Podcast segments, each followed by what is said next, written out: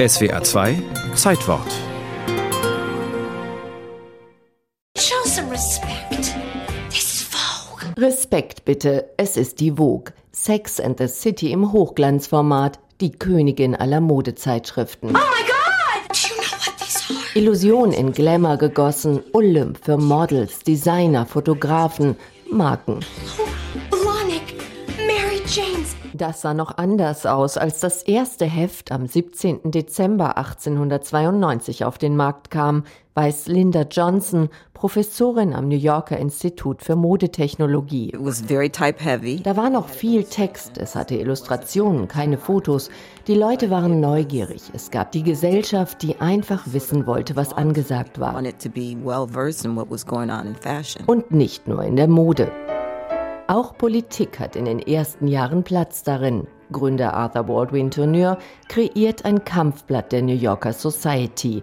Er gehört selbst dazu, hat die nötigen Kontakte, um über Partys in Herrenhäusern und Golfclubs zu berichten.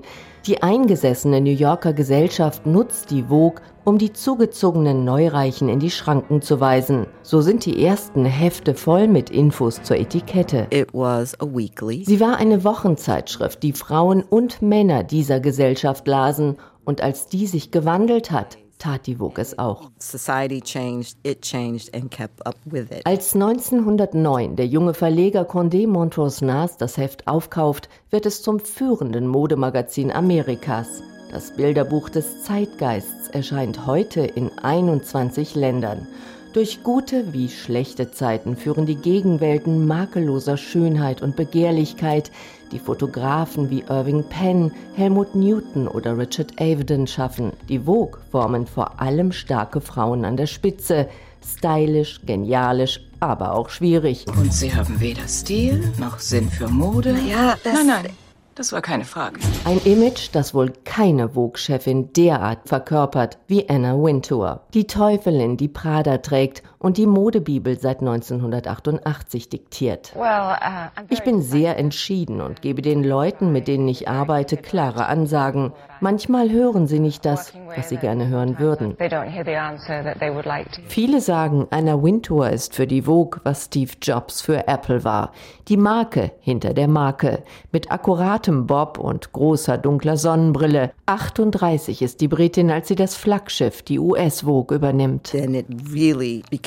Das Magazin wurde revolutioniert. Auf dem Cover ihrer ersten Ausgabe war ein Model in Guess-Jeans zu sehen, dazu eine teure Jacke von Christian Lacroix.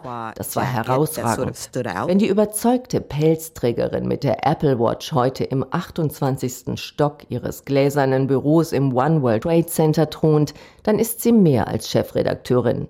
Wintour bildet nicht nur ab, was über den Laufsteg geht, sie nimmt direkten Einfluss darauf. John Galliano hat sie zu Dior gebracht, Marc Jacobs zu Louis Vuitton. Die Vogue hat mit den Jahren auch immer mehr politische Haltung bezogen. Wintour brachte Hillary Clinton aufs Cover, Michelle Obama und Angela Merkel. You now see more real women. Du siehst schon mehr reale Frauen in der Vogue, meint Modejournalismus-Fachfrau Linda Johnson. Nur so könne die Vogue auch weiter junge Leserinnen anziehen, gegen die Konkurrenz von sozialen Medien und Influencern. Doch Anna Wintour ist sich sicher, gegen das Gefühl von Hochglanz in der Hand kann kein Smartphone oder Tablet etwas ausrichten.